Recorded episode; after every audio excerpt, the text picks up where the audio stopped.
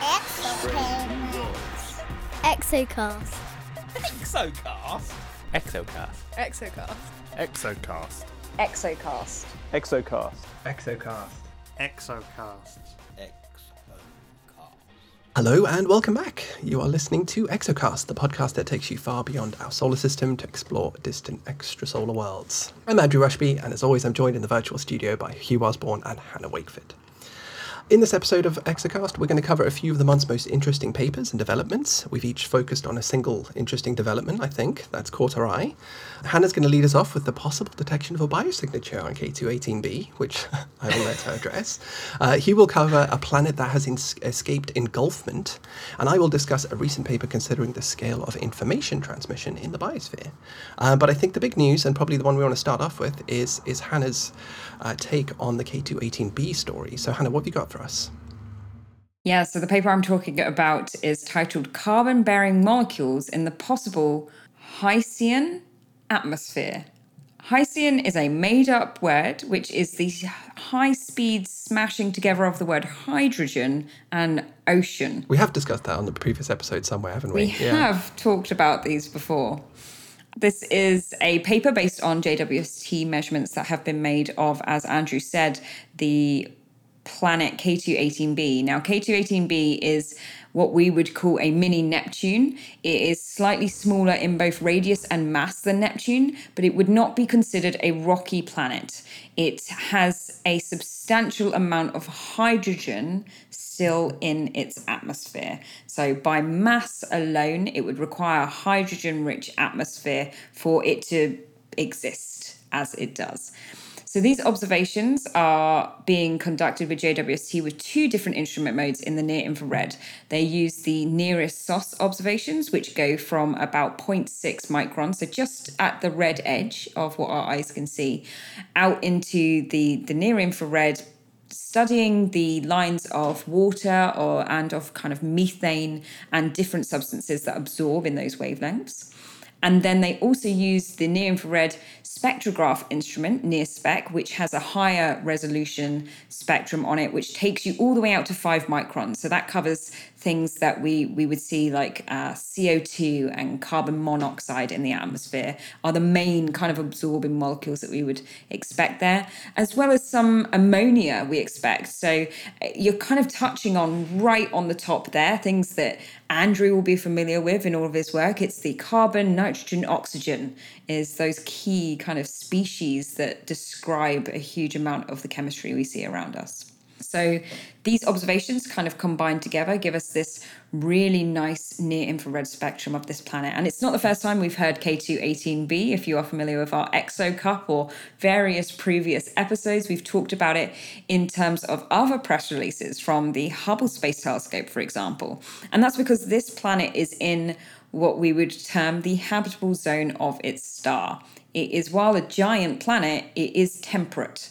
So the temperature is around 250 to 300 Kelvin. So that's about the Earth, right? So that's a that's a decent kind of room temperature, right? Plus or minus. Yeah, and it's very different from a lot of the the typical mini Neptunes that we've been studying, which tend to be much hotter. So that's one of the interesting things about this planet, I guess. Yeah, so it is on that kind of what we would term the the kind of cool side. We use the word temperate to describe those types of worlds that are probably within that habitable range. So this being a giant planet in that range with an atmosphere that can be measured. It is previously measured with the Hubble Space Telescope, and they found through a very, very narrow wavelength range that the atmosphere was likely composed of water, and you could see absorption signatures. This was the smallest planet we had ever observed where you could see something in the spectrum, and that was really, really key. So it was a core target that JWST was going after. So the team looked at this planet and they have measured the transmission spectrum, the absorption of the atmosphere. And what they actually were able to find is that there is lots of evidence of methane in the atmosphere. Now, methane is one of those substances that we know should be in the atmosphere of exoplanets. And we've been looking for it for over a decade in earnest, you know, looking for spectra and trying to find methane in the exoplanet atmosphere. But as Hugh hinted at, it turns out that our planets might have been too hot because this is a much cooler planet and we're getting those first hints of methane here. So, this is one of the first detections of methane. On the same day this came out, another paper came out looking at a slightly hotter Jupiter sized planet called WASP 80b, which also with JWST has found methane in the atmosphere. That's about an 800 Kelvin planet. So we've got quite a span from 300 to 800, and we're starting now to see that methane that we've been searching for for a decade. So JWST has opened up a whole new realm of chemistry that we can explore in exoplanet atmospheres along with that detection of methane, which is a, a very strong detection of methane that they got because they can see multiple absorption bands, they also saw absorption due to CO2 um, as well in the atmosphere.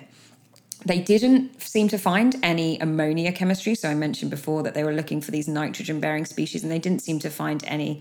And this is where the conclusions start to get a little bit more fuzzy because ammonia not found they seem to suggest that the reason for them not finding the ammonia is that there is an ocean that is under that hydrogen rich atmosphere.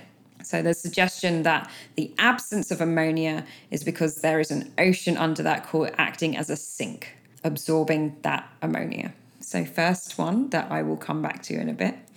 The next statement is that they were looking in that spectrum for other potential species that are absorbing. There's slight deviations from the models. They were looking for any other species that might be absorbing, causing those slight deviations. And they looked in particular in this study at biomarkers. So they focused in on different molecules that are biomarkers and searched for the evidence that they are absorbing in the spectrum. And in the abstract of the paper, they say that the spectrum also suggests potential signs of something called dimethyl sulfide, or DMS, as you might have seen in the press. And they state that this has been predicted to be seen in these types of worlds, these Hycean worlds, or however you're supposed to say that and that this is an indication of possible biological activity on the planet.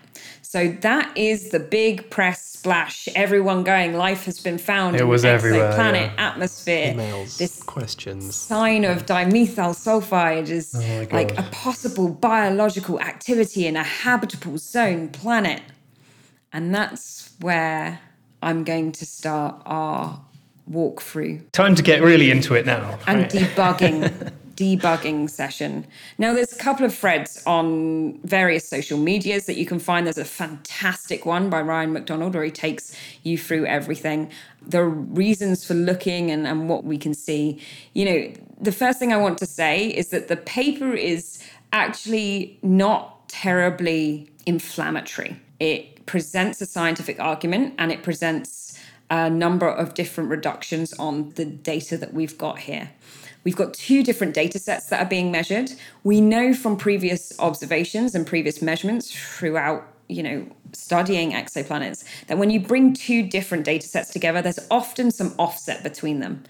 And you need to fit for that offset. There's a little bit of give in whether or not that we're measuring an absolute value for the atmosphere. So you have to account for that when you're modeling it. You have to allow your data to kind of float a little bit in those groups. So those two different observations that you've got they show in the paper the options of doing that. Do we allow them to float or do we fix them to what we think we measured it to be accurately? And some of these detections completely disappear to nothing when you allow for that. What is actually very common practice, and you really shouldn't fix things, you should allow them to float. Some of them they disappear. So I'm just going to take you through each of those kind of statements. Normally, when we're doing exoplanet reductions, multiple reductions are presented because there are differences in the process of analyzing data that introduce systematics or just scatter in the measurements that we are making due to uncertainty in the data.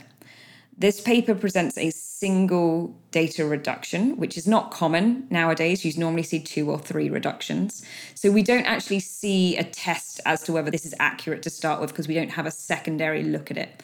So that's the first kind of Hannah's brains going, what's happening? Yeah. It'd be nice to see lots of lots of reductions on there.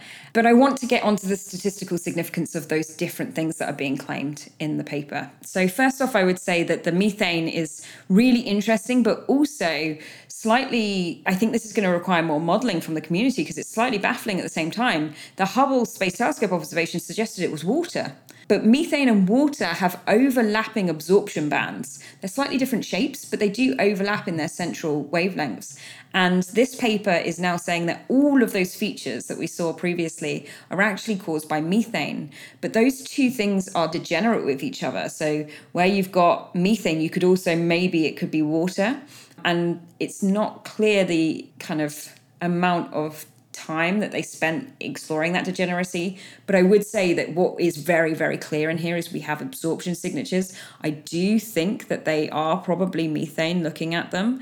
It's the right kind of temperature range. So I think that's something that's exciting that we're going to need to dig into more. There is evidence for CO2 in this atmosphere we are seeing carbon in this atmosphere. The title of the paper is accurate. Carbon bearing species detected in the atmosphere of a possible Hycean world. Great title. It actually is accurate title.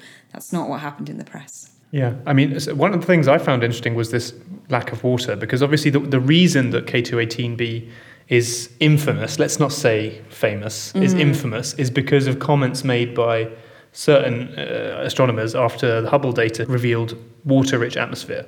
You know, because water-rich meant that there was oceans. This was their logic, and that meant habitable zone uh, habitability. And it turns out that actually very likely there was no water that they saw. So all of the the reason that K2-18b is infamous is now been proven wrong effectively. I mean those conclusions could still be correct, but at least the data from Hubble is now looking like, or the conclusion from Hubble is now looking uh, not particularly solid, right? Yeah, and I think people will be going back to those Hubble data and trying to fit it with a pure methane atmosphere and asking the question: Does it fit? Does it still work? Uh, is that available within our statistics? And I, the answer will be that they are completely degenerate with each other in that both of them could possibly be correct at the same time. Like both statistically are equally correct, and we couldn't tell from the Hubble data alone.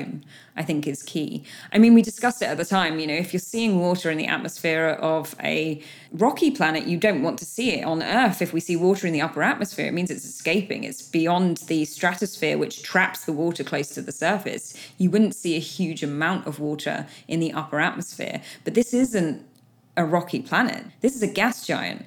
This does not have a surface in the way that we would think of a surface. The idea is that it has a global ocean, which is this liquid water, but under what pressure conditions, it's not clear. I don't know, you know, it's not clear like how much hydrogen is above that, the fraction and the mass of that, which allows you to tell about the state of that liquid water. It wouldn't be like jumping into a massive lake and hoping to float, it would be under very, very different conditions. So there's still questions about what that means and the interaction between something potentially like that and the the atmosphere lower down and then therefore what we would detect higher up. So we're still measuring very high up in this atmosphere. We're not getting near to that ocean part if it exists at all. We're measuring very high up in the atmosphere.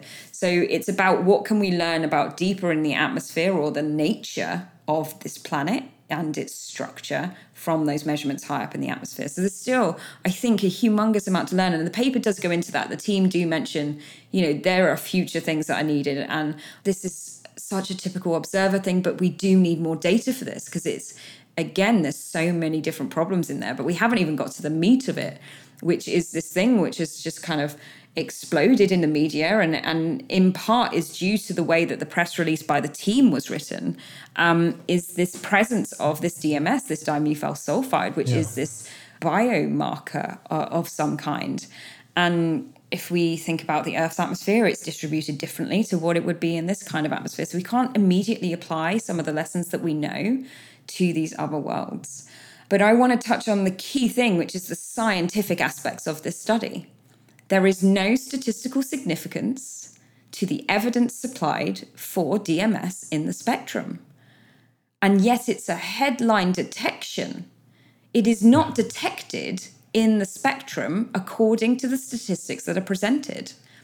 So if you take the data at face value, if we saw DMS, you would see a big bump in the data at the wavelengths where DMS absorbs light, right? But the data is essentially a flat line at those wavelengths.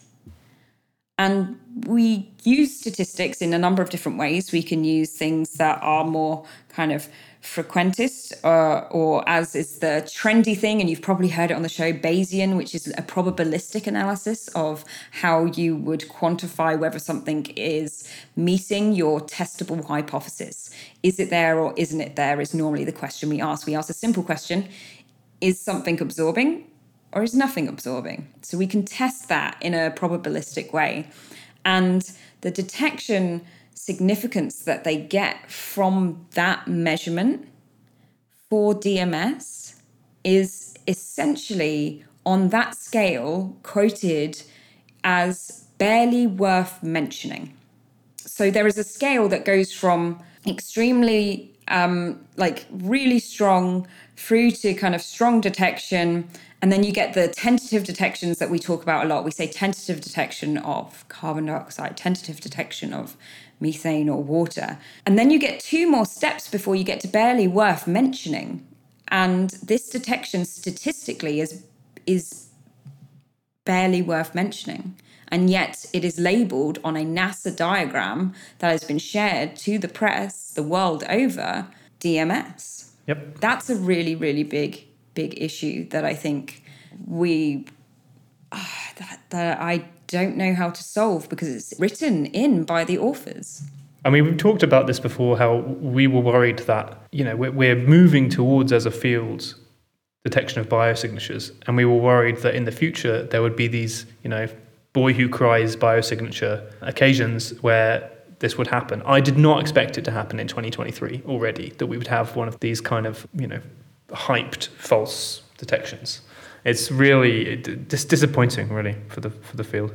I mean, there are other aspects of this that are kind of, you know, I haven't even dug into, and I don't know that we've got time to dig into about the presence or their hypothesized presence of an ocean underneath this hydrogen atmosphere. They present evidence that says that this is a fact, and it's it's also just not presented statistically as a fact. So there are a number of things that I think can be done with this that would be really, really fantastic. The data is not public, so we cannot do it. Um, the data does not become public until sometime next year, when hopefully the community can go in and go, right, let's actually test this because the team have not, in all honesty, due diligence of running multiple reduction pipelines, showcasing that those pipelines are giving the same result. They don't seem to have run multiple retrieval tests on it. They've run a single kind of model framework on it. Normally, we can run forward models and retrievals and pull that all together to build up the evidence for something and still say it's tentative and that's fantastic you know we've got tentative evidence we can dig after it with more data and understand where do we need to look or where are the key parts so that we can pick this and really dig in that's just not happened in this case it's not a terribly written paper in that it presents everything that I have just talked about. It literally tells you in the paper that this is not a significant detection. Yeah, no, the paper's fine. I mean, this it reminds me of the when we discussed the Hycean initial paper. The paper was fine. It, it, presented a hypothesis in a, in, a, in a good way. The problem was that the scientists then went away and wrote a press release with the specific aim the specific aim of getting media attention. That was their entire goal of the press release, as far as I can tell. So, if they'd done like another data reduction and presenting different models, or actually gave a little bit more reasoning why they were looking at the certain different models that they were doing, that would have made an actually really in my opinion, good paper. It's only an okay paper because it didn't have those extra data reduction steps and kind of extra checks in there the rest that they've got in there, they present in the paper that this is not a detection. Yeah. So yeah. You know, it might not be even really worth mentioning, given the um, the points that Hannah has made here very very clearly. But the dimethyl sulfide pathway itself, is an interesting one, right? It's a you know it's supposed to on Earth at least the only way that we can we can detect uh, or that we can uh, envisage making it is is through a biological pathway. But that's you know not the only thermodynamically possible route. And I know, like I say, it might not even be mentioned. Uh, be worth worth mentioning here because the detection wasn't even statistically significant, but it does support the idea that there may be an ocean here. And I wonder if that is the angle that they're taking with this as another example, another in, quote unquote independent thread that supports this idea of this Hycean world, which I should just say here, Hanny, we haven't actually mentioned who the team is yet, and I don't know if that was an intentional choice on your part or not. But it's the same team that came up with the with the term and with the Hycean world concept. So uh, it's turning very much into a pet a pet planet. I, I fear for this team, and they're seeing things in the data that that just aren't there. So again, if this was my undergraduate or, or master's degree biosignatures class, I'd be like, okay, uh, uh, let's think about the planetary context here. And Hannah, you've made a very good point that if there is an ocean here, the surface is not going to be a surface that we can really envisage as a surface. The planetary context for the production of this potential biosignature is not convincing. And there have already been frameworks, Bayesian frameworks that we developed way back in 2018 that uh, span that gamut that you said, very unlikely to very likely in terms of it. We, we don't want to be certain about this. We want to take a, a probabilistic approach. And this would be, yeah, several orders of magnitude below the, the very unlikely side of things, given the detection, given what we know about the planet, given its planetary context, and given really the uncertainties in the dimethyl sulfate pathway uh, for production. That lifetime of the species, so the lifetime of a species in the atmosphere, that formation pathway that we have for the Earth, is almost certainly not even applicable in this case because the lifetime of any species in an atmosphere is dependent on the background conditions of that atmosphere. The background conditions of this atmosphere is hydrogen. Ours is nitrogen. They are, you know, they walk around in pairs. They're still got the same base structure, but they're incredibly different. So we can't really even generalize the knowledge that we have on the Earth of what DMS does to this other world. And I think that that's a key thing that you know, it does require extra lab studies. It does require extra data to confirm whether or not this is a detection at all or if there's anything there whatsoever. But I'm going to bring it back to the fact that if the press release that is written by the team says that they identify this weak signal and they use these words, they use these qualifiers that could be attributed to DMS, and then NASA goes and takes that and takes all the qualifying statements out and publishes it as a possible detection of a molecule. A possible detection of a molecule is a really strong statistical statement. And it's already made it into the DMS Wikipedia page, which I just checked here to see the boiling point. um, which is so crazy because we've lost control it's a really now. careful thing about language, and I don't want to see us go the way of Mars. How many times have we talked about this on the show? Right, I so think many there's times. Maybe we're already there. Maybe we're already on the way of going. You know, we've cried wolf too many times. Yeah, I mean, phosphine was similar, right? Indeed. Mm. But we've said, you know, the one thing to do is to control the press release. Once it's out there, we lose the capacity to do that. But the press release is so important. And I think, you know, most scientists now recognize that for better or worse. Maybe in the past, you might have just let the press office do it, give it a quick once over, make sure everything was accurate, and then let it go out. But now I feel like, as I say, for better or worse, that the press releases are being checked by the team, and this language is still being made into it, uh, you know, making it into the final product, which is, I, I would say, an egregious oversight uh, at the at the very least. And the problem is, with all of this, we're missing out on the really exciting thing. This is a temperate giant planet where we have measured an atmosphere. It is the smallest planet for which we have measured an atmosphere. That's insanely exciting. That's what we'd be talking about now, right? Like, this would be the, so the news story. exciting yeah. that there is yeah. this atmosphere that we can measure around it, and we're starting to understand what that is made of. Like that alone is really cool. And I don't think we're ever going to talk about it. It would have been in the news anyway, right? Except we'd be talking about that detection instead of what we've we've discussed for the last 15 minutes or so. Yeah, so I'm going to leave it at there. I would encourage our listeners to be critical of the press releases they see from the exoplanet community. And if you have the capacity, you know, read the paper. If you don't, drop us a question and we'll happily, happily chat about it on the show, trying to put on our best science hats as we do so. That's all I can say on that matter. Exocast.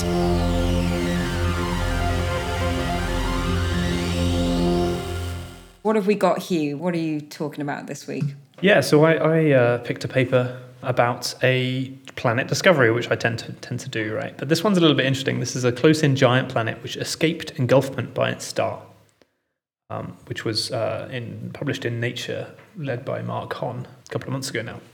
At this stage, we've found hundreds of hot Jupiters, but we never find them around these old post main sequence stars, which have gone through this volatile stage at the end of a star's life. So, So, this is when typically stars become enormously inflated. Hydrogen gets used up in the core of the star, and this causes a reaction where the star becomes a giant, goes through this giant phase. And indeed, our own star in five or six billion years' time is going to expand to at least one AU. And Earth may or may not survive. We're not entirely sure whether the Earth would survive the end of our star's life. Hence, you know, it's very unusual to find planets orbiting stars which have gone through this end of life giant phase. But 8 Ursa Majoris b appears to be exactly one of these stars. So it's, it's a 1.65 Jupiter mass planet on 90 day orbits around this star in, in Ursa Major, so in, in uh, a naked eye star in the Northern Hemisphere. It was initially a candidate found by a South Korean team of astronomers in 2015, but then recent HIRES observations, so uh, HIRES is on, on the Keck telescope, confirmed it to be a true planet. And its star, 8 Ursa Majoris, is one of these large giant stars. However, you know, initially, six or seven years ago, when it was uh, just a candidate, it wasn't really possible to tell where on the so-called giant branch it was. So whether it was just in the process of becoming a giant and the, st- the planet was about to be engulfed, or whether it had already gone through that phase and the planet had, was actually post-engulfment or post-inflation. But what the team did was they used precise photometry from TESS, so from the last few years uh, from space, in order to measure the acoustic vibrations of the entire star. So this is the so-called asteroseismology. And kind of a bit like a tuning fork, the frequency and the form of those vibrations depend on the physical properties of the object vibrating. So in this case, the stellar density and stellar temperature determines exactly what the vibrational modes of the star are. So this means that by using this, we can constrain the stellar parameters, and we can be sure exactly where 8 Ursa Majoris is in its evolutionary state. And the team found that it is actually a core helium burning red giant, which means that the outer layers of mostly hydrogen have already been lost after this initial expansion phase. So it's already been a much larger star, and now it's just this core helium burning star. The stellar parameters also constrain exactly how large the star would have been, how big it, it would have expanded, and confirmed that the currently observed planets uh, would not have been able to exist a few mega years ago, a few million years ago, as it would have been inside the star at that point. This kind of proposes the question of how did it get there? You know, why is why do we find a planet on this 90-day orbit? And they propose a few solutions for this. So one possibility is that the planet actually migrated inwards to its current position after the star shrunk, either by this extremely lucky tidal interaction that kind of pulled it in as the, as the star was shrinking, or more likely due to an interaction with an outer companion, so another star in the system which, which was able to push the planet inwards. Alternatively, the red giant could have merged with a companion white dwarf, which prematurely stopped the expansion of, of the red giant phase before it engulfed the planet. So, this would be effectively a way to to stop the giant becoming large enough to engulf the planet.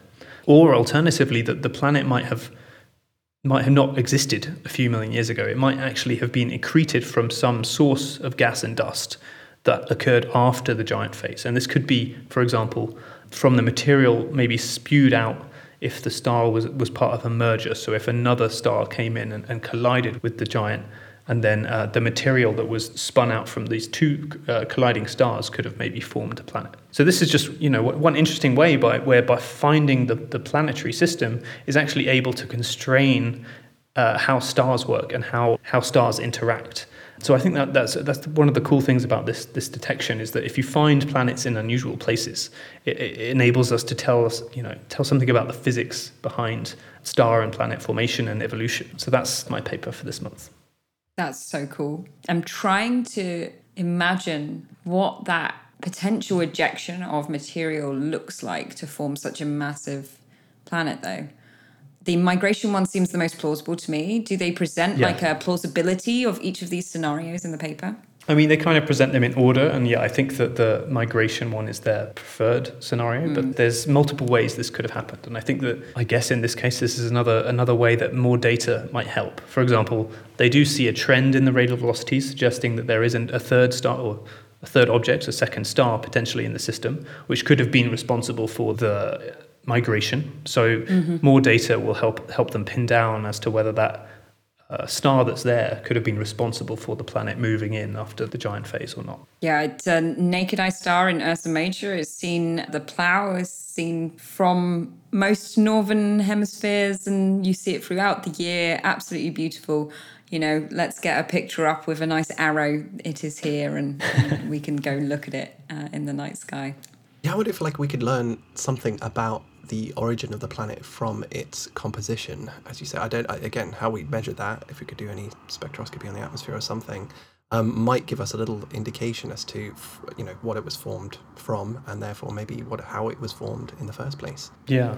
Interestingly, as well, the composition of the star is a little bit weird. That was one hint that maybe it wasn't migration, maybe there was this collision or this binary system that then co- coalesced in, and that, that that caused some change in the stellar composition. Now, I guess the planet's going to be a lot more difficult to uh, observe just because it's, it's not transiting and, and it's uh, Right. and it's uh, you know it's it's quite close. It's 0.5 AU from from a star that's uh, 100 light years away or something. So it's going to be very difficult to image, for example. Uh, so I don't know if we'll ever get compositional information for the planet, but the star can tell us uh, something about how the system evolved as well. Exocast.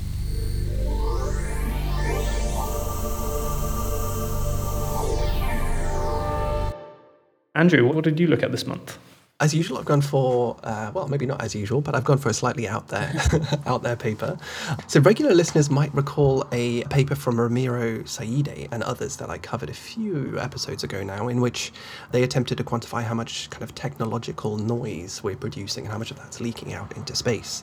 A prime example of a of a technosignature. So actually, in this paper, a recent paper entitled "Planetary Scale Information Transmission in the Biosphere and Technosphere: Limits and Evolution." Uh, so this is from Manasvi Lingam, Adam Frank, and Amedeo Balbi, and this appears in Life Journal uh, this this month, open access, so you can check that out. They build further on this idea of kind of information transmission to space, less of the transmission and more of the kind of quantification of, of, of that in terms of the biosphere. So obviously the previous paper really focused on you know technological transmission, but what about biospheric information transmission, which I thought was really interesting. Hence why it caught my eye. So, firstly, what it's meant in this context by information transmission in terms of the biosphere. So organisms obviously communicate over different scales in many different forms. Like we're, we're communicating right now. Uh, hopefully some interesting, useful information that you might be enjoying via sound, which is produced by air moving through my vocal folds, probably too quickly as usual, then transcribed digitally in MP3 and then transmitted via speaker or headphones to the audio processing organs in your ear, which then turn those sounds into neural signals and then your brain can interpret as, as words. So in this paper, very different approach, right? The authors are focusing almost entirely on prokaryotes. So all the astro folks who are listening, remember prokaryotes are single-celled organisms. They lack nucleus, uh, internal membranes, other uh, you know other complex organelles, and you know the the, the, the big example is, is bacteria. And they focus on prokaryotes alone because the total number of prokaryotic cells on Earth is probably three or four, maybe three orders of magnitude greater than that of eukaryotes. So that's you know multicellular organisms like us, despite the latter representing a proportionately greater biomass due to the larger average mass of eukaryotic cells. So there's just more prokaryotic cells around, but the um, eukaryotic cells are, are bigger and have a, have a greater volume. So eukaryotes, as I said, can range you know from uh, you know bugs to, to humans. So they're they're quite difficult to generalize in a kind of information context.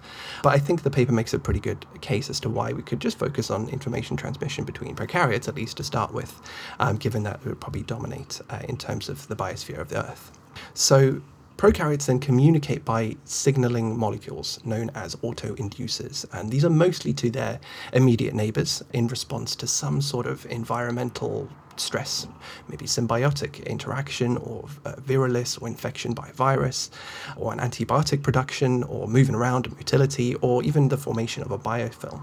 Um, they can regulate gene expression or they can you know, coordinate their behaviors at the population level, as I said, to maybe work together to make some sort of biofilm type community. So this communication system can then, I guess, be broken down into the three components. We have the transmitter, the channel, and then the receiver. So the transmitter is the organism that's trying to induce a, spa- a change in the receiver organism by the propagation of a chemical messenger, i.e., the channel. Okay, so that's the theory.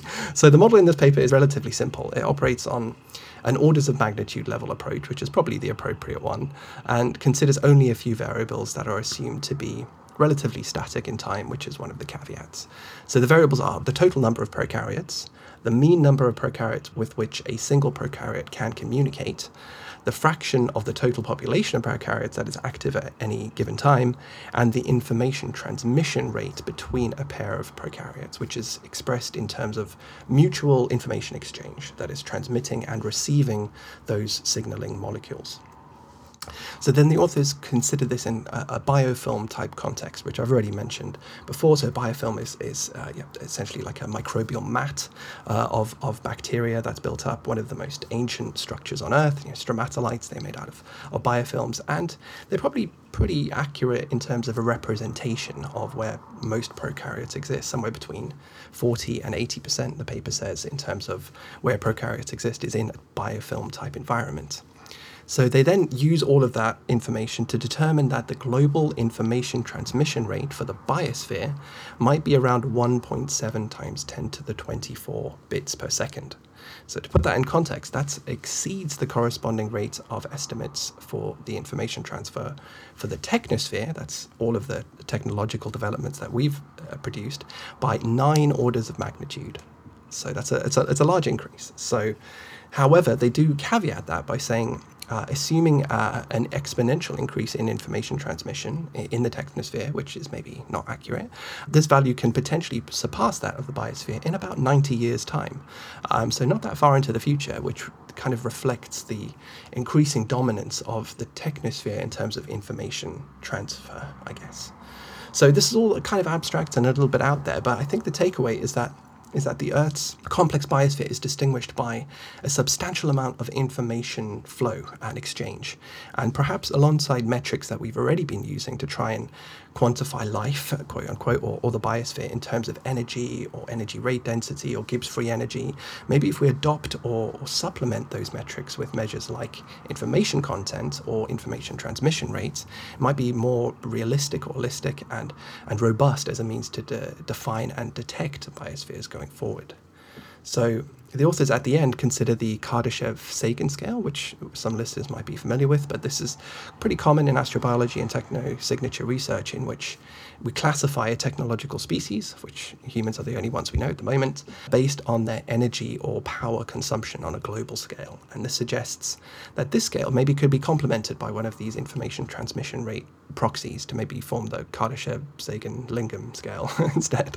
So I guess the question is can we detect some of these carrier molecules from space or some indirect measure like biofluorescence via spectroscopy? Uh, probably not. And you know, Hannah and you can can speculate on that much better than I, but I shouldn't I shouldn't imagine so. But I think this does maybe reflect a, a general trend that I'm, I'm, definitely noticing in astrobiology right now to integrate more like information based systems and like topological network theory, whether it's chemistry or information, into how we think about life and defining life, with obvious implications then for biosignature like detection. So I think we're going through a bit of an information revolution uh, in maybe more ways mm. than one when it, when it comes to this work. So uh, a suite of three very different papers there, um, which is one very, of the great things different. about Exocast. Hopefully, our listeners will agree. Stumped you guys? No questions? I mean, I guess I just don't see any impact yeah. of counting molecules that, that pass between one bacteria and another. I just don't see how that would be useful. In terms of defining the biosphere or, or conceptualizing life uh, in a kind of topological network? Yeah, in terms of more astrobiological imp- implications, I could see that for measuring some aspect of, of life's interaction, which is not well measured, that, that might be useful. But in, a, in an astrobiological context, I don't see, because it is, as you hint, probably unmeasurable, even on Earth. Well, I guess on Earth we can go to the lab and measure how many molecules are created, but but doing that for every single prokaryote would not be possible, right? Yeah, and even that's before we start thinking about you know eukaryotes and how we exchange information, which is you know beyond the carrier molecule level of complexity. But like I said, I think they made a good orders of magnitude type uh, approach to this. I was surprised to see that the biosphere is much more informationally efficient in terms of transmitting information than the technosphere is, right? And that comes down to like thermodynamics in, in a way as well. So uh, there's some fundamental questions here. Um, but you know me, I like to bring a slightly different a different paper to the uh, to the news discussion, yeah. given that we you know, we cover a pretty wide range of things. And and Hannah technically bagsied the interesting biosignature quote unquote interesting biosignature section from this from this month. And I think she was the better person to discuss that given the spectroscopic interpretations that were required to be made given the spectra that we had. Yeah. And I was very polite about it too. You certainly were, Hannah. Kept it kept it We'll, PG. we'll, we'll see what, whether you're polite when the show's over. We do not publish the explicit edition of Exocast. yeah, join us No. for Exocast After Dark sometime. Hannah can really can really you know, you know that. You really collect now. Okay, well, don't forget to look out for our other episode this month, where we chat with astronomer Max Günther about transiting exoplanets, flares, ESA CHEOPS, TESS, and uh, all of that good stuff. Let us know what you think about the show through our various social media um, accounts or on our website, exocast.org, where you can find all of our previous shows. You can help support the show and the Exocast team by heading to buymeacoffee.com slash exocast. A big thank you to all of our past donors there. Without you, we can't keep the show running, so thanks so much. You can also get your hands on some Exocast merchandise, so t-shirts, stickers and more, at exocast.threadless.com. Exocast is edited by Fergus Hall and available wherever you get your podcasts. Thanks for listening and we'll see you again soon. Bye. Bye bye. Hi. Exocast. You have been listening to Exocast. The Exocast team is Hugh Osborn, CHEOPS TESS Postdoctoral Fellow at the University of Bern in Switzerland, Hannah Wakeford, a lecturer in astrophysics at the University of Bristol in the UK, Andrew Rushby, a lecturer in astrobiology at Birkbeck University of London in the UK. Our podcast is edited by Fergus Hall and made possible through your donations. Find out more at exocast.org.